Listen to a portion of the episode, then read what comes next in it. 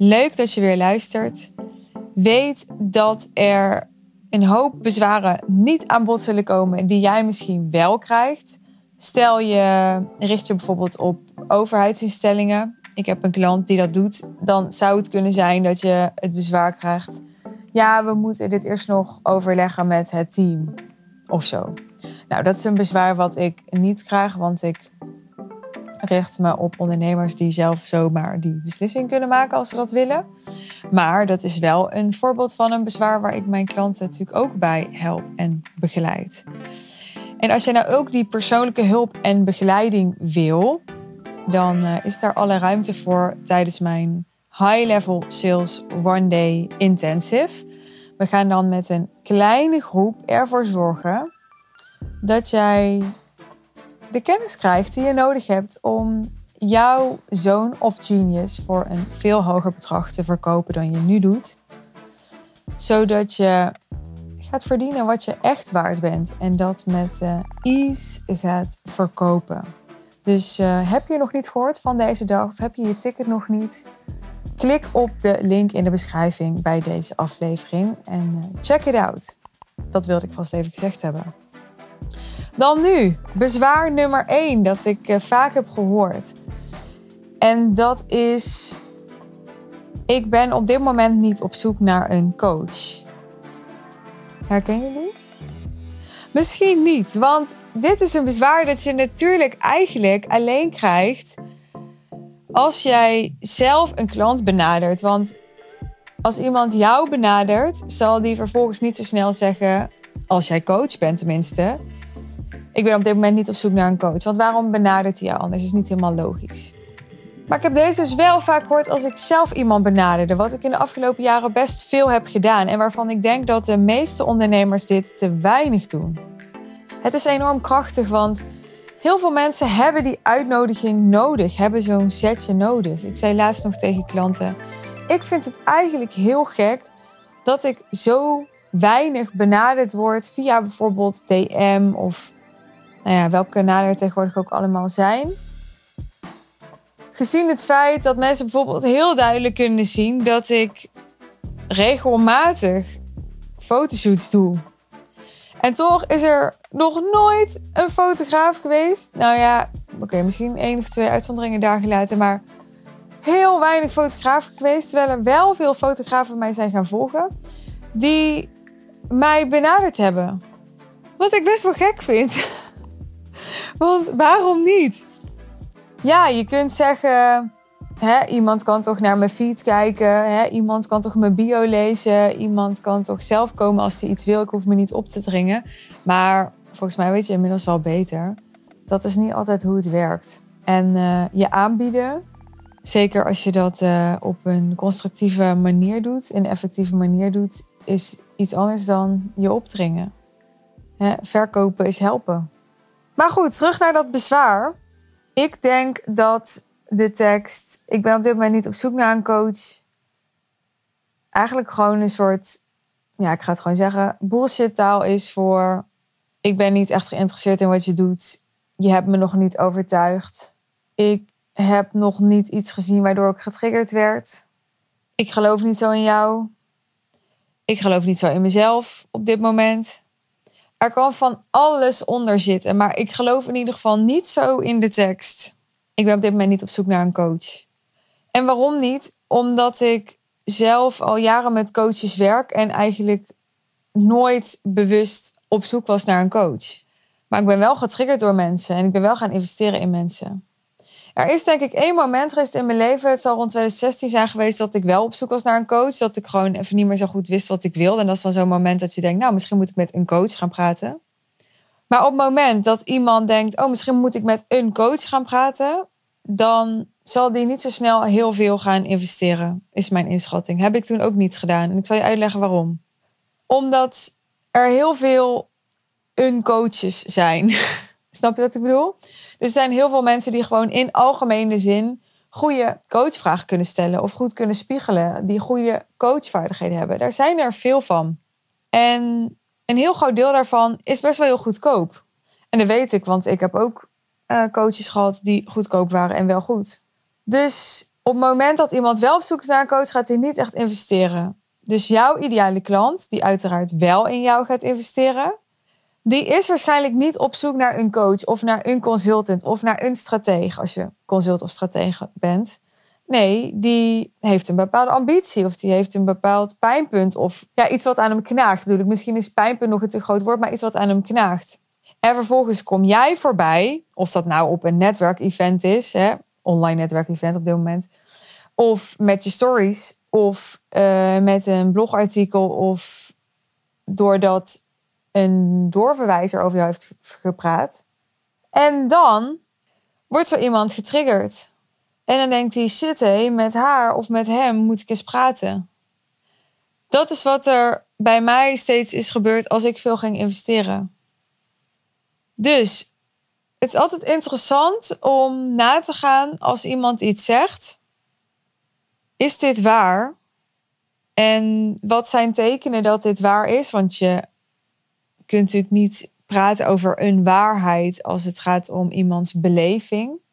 Maar je kunt wel denken, wat is logisch? En heel veel dingen die mensen zeggen zijn gewoon niet logisch. Ik ga er zo nog een paar geven. het is eigenlijk mijn hobby. Mensen bullshit op hun bezwaren. Ja, ja. Ja, want een andere die ik uh, vaak heb gehoord is... Um, ik wil eerst nog implementeren of ik wil eerst nog aan de slag met wat ik tot nu toe allemaal heb geleerd. Ik richt me bijvoorbeeld op ondernemers die vaak al veel aan persoonlijke ontwikkeling hebben gedaan, die regelmatig trainingen doen, die al business coaches hebben gehad. Of die soms al bij mij natuurlijk een traject hebben gevolgd. En dan gebeurt regelmatig dat ze dingen zeggen als ja, ik, er is nog zoveel waar ik eerst mee aan de slag kan. Dat wil ik nu eerst gaan doen. En dat mag natuurlijk, daar is helemaal niks mis mee. Maar ik vertaal dit zelf en dit zijn allemaal aannames en allemaal conclusies die ik trek. Dus het is heel belangrijk, die kanttekening wil ik zeker even maken, dat je altijd onderzoekend blijft. En dat je niet stug wordt, star wordt in je denken. En denkt, oh, daar heb je er weer één die waarschijnlijk vul maar in. Hè, want dat is natuurlijk echt een grote valkuil. Dan ga je je eigen ja, oordelen, frustraties plakken op een ander. En uh, daar ga je niet succesvoller van worden. Maar hoe ik dit vertaal, dus dat hé, hey, ik moet eerst nog implementeren wat ik tot nu toe heb geleerd, is eigenlijk als ik heb tot nu toe te weinig geïmplementeerd en ik heb niet het vertrouwen dat ik dat nu bij jou op dit moment wel opeens ga doen. Want op het moment dat mensen dat vertrouwen hebben, dat ze echt gaan implementeren, en niet zomaar implementeren, maar ja, daar dan ook successen mee behalen. Ja, dan is er niet zoveel reden om wel die investering te maken. Maar mensen hebben vaak negatieve ervaringen uit het verleden. Die hebben wij allemaal. We hebben allemaal ervaring, of het nou in een coachingsprogramma is of gewoon in onze jeugd door bijvoorbeeld hoe onze ouders met geld omgingen. We hebben allemaal negatieve ervaringen in het verleden die bepalen hoe we nu keuzes maken. Dus heel vaak als mensen met bezwaren komen, heeft dat te maken met negatieve ervaringen uit het verleden. Het vorige bezwaar wat ik noemde over ik ben nu niet op zoek naar een coach, kan ook heel goed daarmee te maken hebben. Het kan heel goed zijn dat iemand ja, geen goede ervaringen heeft gehad bij een coach en daardoor nu niet meer op zoek is. En met dan niet goed bedoel ik niet um, dat hij ontevreden was zozeer. Het kan best wel zijn dat iemand heel tevreden was over die coach, maar alsnog geen goede resultaten heeft gehaald. Bijvoorbeeld omdat er geen accountability of niet genoeg accountability was. En dan kan het toch een negatieve ervaring zijn geweest, hoewel dat helemaal niks met die coach te maken had, hooguit met het aanbod van die coach. Hè? En een aanbod dat te weinig waarborgde dat er resultaten werden gehaald. Dus op het moment dat iemand uh, komt met dat, ja, ik wil eerst implementeren bezwaar, dan kun je ervan uitgaan dat er iets van onzekerheid over de te behalen resultaten onder zitten. En je zou dus ook op zo'n moment heel goed kunnen toetsen of dat iemand coaching nodig heeft bij het verwerken van zo'n eventuele negatieve ervaring uit het verleden. En dus ook hier geldt weer, wat is logisch? Want mijn begeleiding bijvoorbeeld is heel erg gericht op implementatie. dus als mensen tegen mij zeggen, ja, ik heb heel veel geleerd, ik moet nu eerst gaan implementeren, dan denk ik ook altijd van, ja, dan heb je dus eigenlijk nog niks geleerd, dan heb je gewoon kennis vergaard, want je leert pas als je implementeert. Dus ja, fijn dat je al die kennis hebt vergaard, maar kom dan maar bij mij om te implementeren. En dan echt te leren, want dat is je blijkbaar tot nu toe niet gelukt. En dat is wel wat nodig is om dat resultaat te halen. Er is een reden waarom je tot nu toe nog niet hebt geïmplementeerd. Laat mij je daar dan maar op coachen. Maar dat zeggen heeft geen zin, want dan ga je overtuigen. Iemand is nu in, die, in de overtuiging dat hij eerst zelf aan de slag moet. Het heeft geen zin om dan daarmee in discussie te gaan met die overtuiging. Wat wel zin kan hebben, is te kijken: hey, hoe kan ik het paradigma verschuiven? dus hoe kan ik iemand anders naar zijn eigen overtuiging laten kijken? En dat lukt met goede vragen stellen. dus daarom heb ik het vaak met klanten ook over coachen op bezwaren. Want als mensen met bezwaren komen, moet je daarop coachen. Moet je dus daar vragen over stellen. Of moet, moet. Je moet natuurlijk helemaal niks.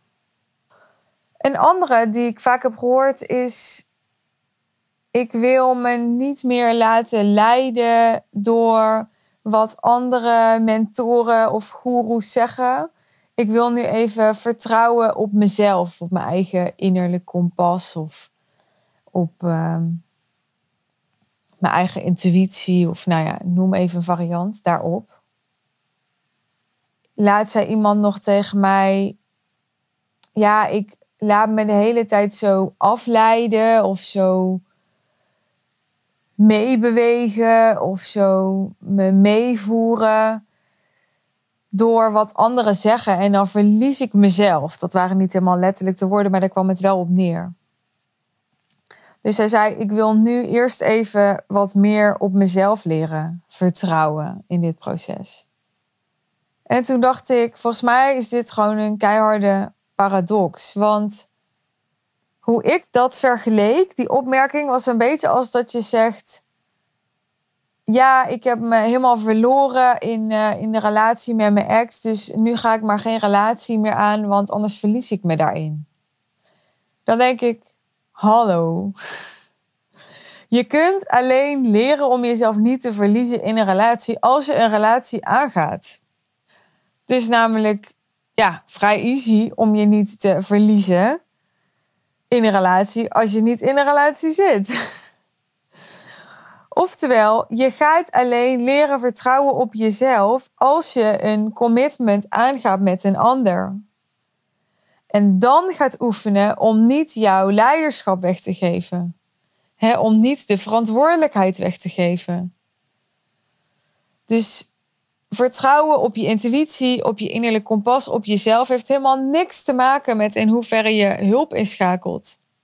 Sterker nog, hoe meer je hulp inschakelt, hoe meer je zult leren om te vertrouwen op jezelf als je coachable bent. Want hoe meer anderen tegen je aanlopen te kwekken, hoe meer jij zelf getriggerd wordt, uitgenodigd wordt, uitgedaagd wordt om je eigen afwegingen te blijven maken, om je eigen waarheid te bepalen. Dus de beste manier om zo wankel te blijven is het te gaan vermijden. En van vermijden is ook nog nooit iemand succesvoller geworden. Nou, ik ga nu natuurlijk nog niet in op wat je kunt zeggen op het moment dat iemand met dat bezwaar komt. En dat hangt in alle eerlijkheid heel erg van de situatie af. Dat is ook waarom ik uh, het liefst bij sales, als het om high-level sales gaat, mijn klanten doorlopend begeleid omdat je pas echt goed kunt leren wat je kunt doen als je dus gaat implementeren, als je gaat doen en als je dan in de implementatie, tijdens de implementatie, feedback krijgt. dus in dit geval maakt het bijvoorbeeld best veel uit of dat jij iemand zelf hebt benaderd of dat die persoon jou heeft benaderd.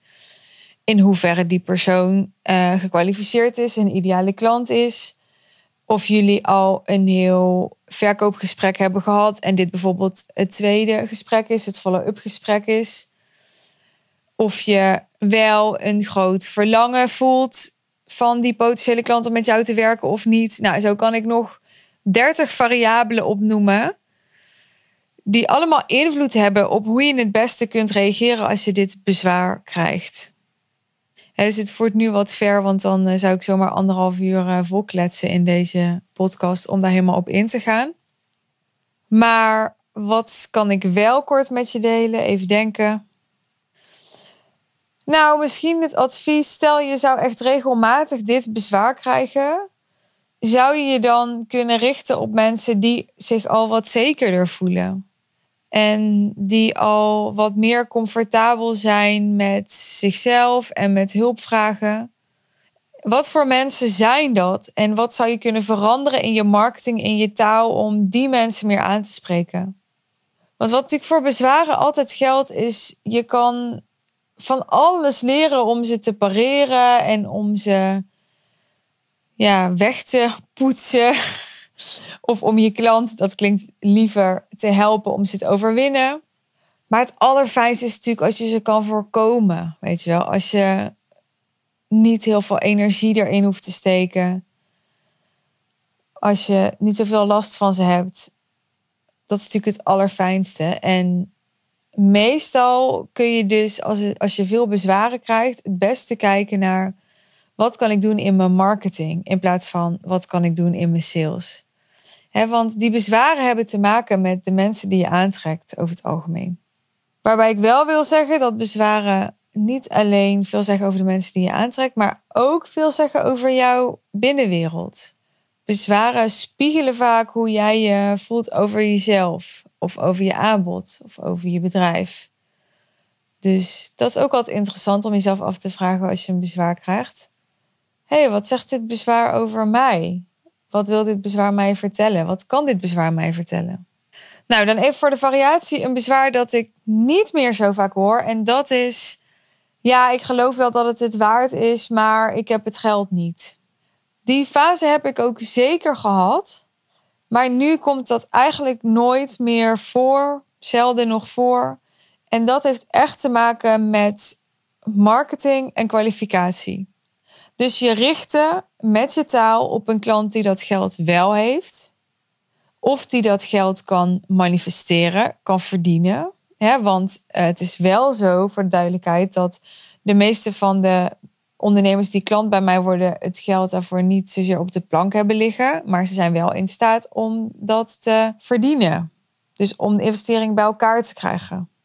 Nou, iets anders waar we heel veel aan hebben gedaan. Ik zeg we, omdat ik dan Iris er ook een beetje betrek, want die eh, helpt mij erbij is het kwalificatieproces. Dus op het moment dat iemand met je in gesprek wil, kijken, oké, in hoeverre voldoet deze persoon aan de kenmerken van mijn ideale klant?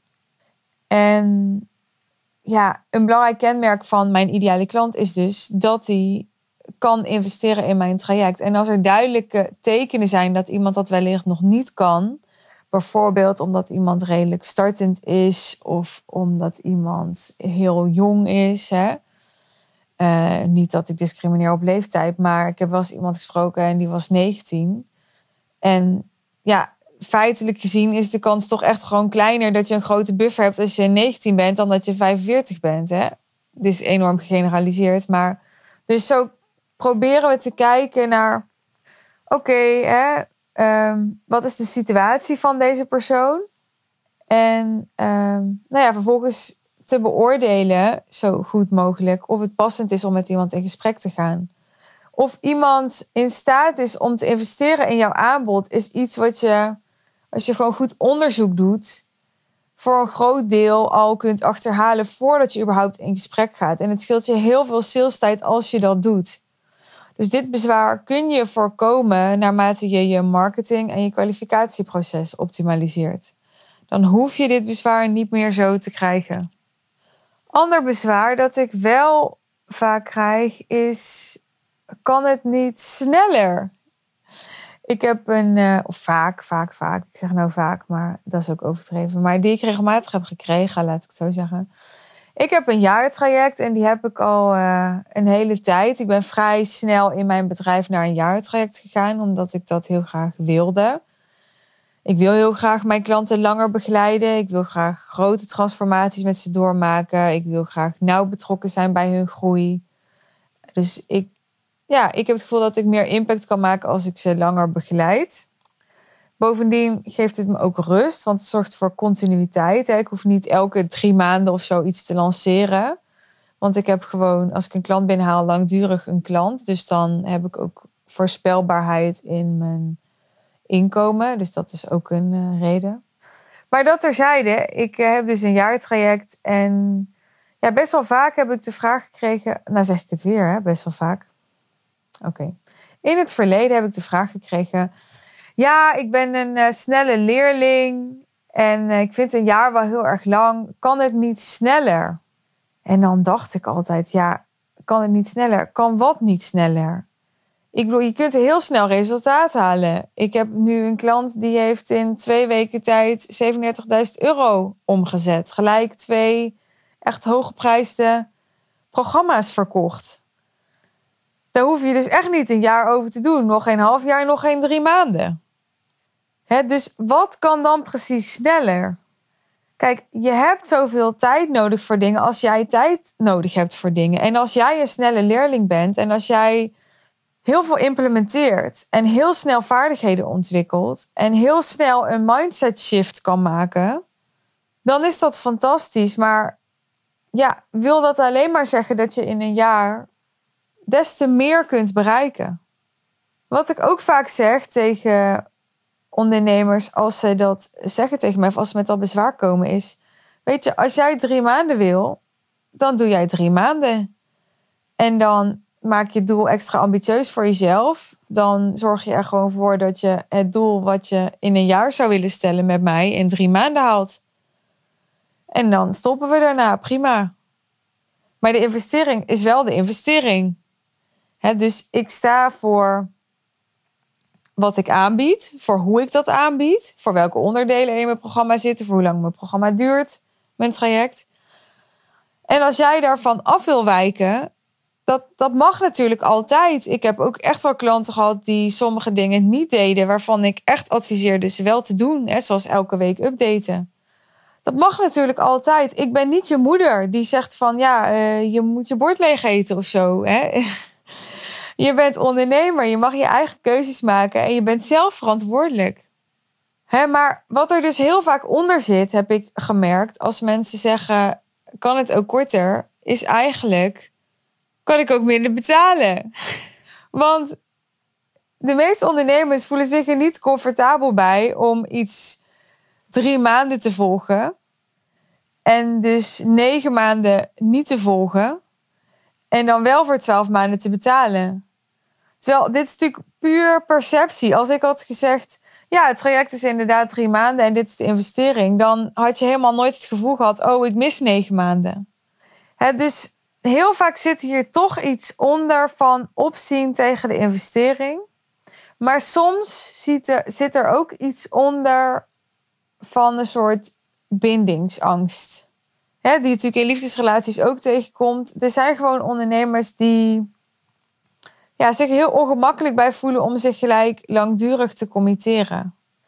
En nogmaals, ja, ik denk dan, dat hoef je niet te doen. Ja, je kunt ook zeggen, oké, ik, uh, ik ga drie maanden echt uh, het stramien van het traject volgen. Nou, is eigenlijk helemaal geen stramien. Het is meer gewoon dat we ja, een aantal coaching calls hebben en, en een aantal live momenten zo die we verdelen over een jaar. Maar goed, je zou kunnen zeggen, oké, ik ga bijvoorbeeld uh, drie maanden alleen gebruik maken van de Voxer support. Nou, echt in alle eerlijkheid, dat is 100% de investering die ik vraag al waard. Als je alleen daar gebruik van maakt en dat effectief en slim doet. En dan kun je daarna uh, gewoon uh, stoppen als je last krijgt van die bindingsangst. Ja, ik vind prima. Maar je kunt je er ook op laten coachen. Ik denk altijd, nou ja, die bindingsangst is er niet voor niks. Hè, daar zit ook weer iets onder. Dus ja, laat mij daar maar op coachen dan. En dan kun je daarna alsnog besluiten of je een jaar wil werken of uh, na drie maanden het goed genoeg vindt. Dat is mijn visie, maar nogmaals, dit zeg ik natuurlijk allemaal niet tegen ondernemers, want dat heeft niet zoveel zin. Hè, dus wat ik wel zou kunnen doen en wat jij wel zou kunnen doen als jij een soort gelijk bezwaar krijgt bij een langer lopend traject is. Goh, wat, uh, ik ben gewoon benieuwd, hè? Wat, wat maakt dat je, ja, dat je liever niet een jaar wilt? Heb je, nou, komt die weer? Daar bijvoorbeeld slechte ervaringen mee uit het verleden? Of, uh, nou ja, ben je misschien bang dat je je gaat vervelen na drie maanden? En is dat iets wat je in het verleden al hebt meegemaakt? En zo kun je met iemand gaan onderzoeken van, hey, wat maakt dat jij de overtuiging hebt, want het is natuurlijk gewoon een overtuiging, dat je beter af bent bij iets wat korter is. En dan kun je ook met iemand gaan onderzoeken, is dat echt waar? En welke argumenten heb je ervoor dat dat waar is? En zijn er ook argumenten waar, waardoor dat niet waar zou kunnen zijn? Leuk hè? Om dat zo met de klant te onderzoeken. Ja, ik vind het dus echt leuk. En dan kun je inderdaad weer kijken of dat er een shift ontstaat in de manier waarop iemand uh, naar zijn eigen overtuiging kijkt. Of in de manier waarop iemand geconditioneerd is. En soms zal het misschien zo zijn dat je samen tot de conclusie komt: oké, misschien is in jouw geval iets korters wel passender. En dan zou ik zeggen: bied iets korters aan. Tenzij jij goede reden hebt waarom je dat uh, niet wil. Maar als je nog ruimte hebt in je agenda en je wil nog nieuwe klanten, dan ja, doe waardoor jij het meest dienstbaar bent voor je klanten. Dat geeft je bedrijf bestaansrecht. Maar doe dat natuurlijk wel onder jouw eigen voorwaarden. Het moest wel passen binnen hoe jij wil leven. Maar als ik terugkijk, dan denk ik, ja, ik ben daar zelf soms wel eens te star in geweest. Dan dacht ik, ja, dit is het, weet je wel. En hier moet iemand het mee doen. En later ben ik daar losser in geworden. Van ja, waarom eigenlijk? Hè, omdat ik dat ooit op een dag heb bedacht en dan vind dat het zo moet. Ja, dat klopt het niet meer voor mij. Maar dat kun je dus voor jezelf bepalen en dat zal misschien ook per fase in je bedrijf verschillen. Ander bezwaar dat ik uh, wel eens heb gekregen is en deze lijkt een beetje op wat ik eerder heb genoemd in deze aflevering. Ik volg al een traject, of ik heb al een coach, of ik zit al in een programma.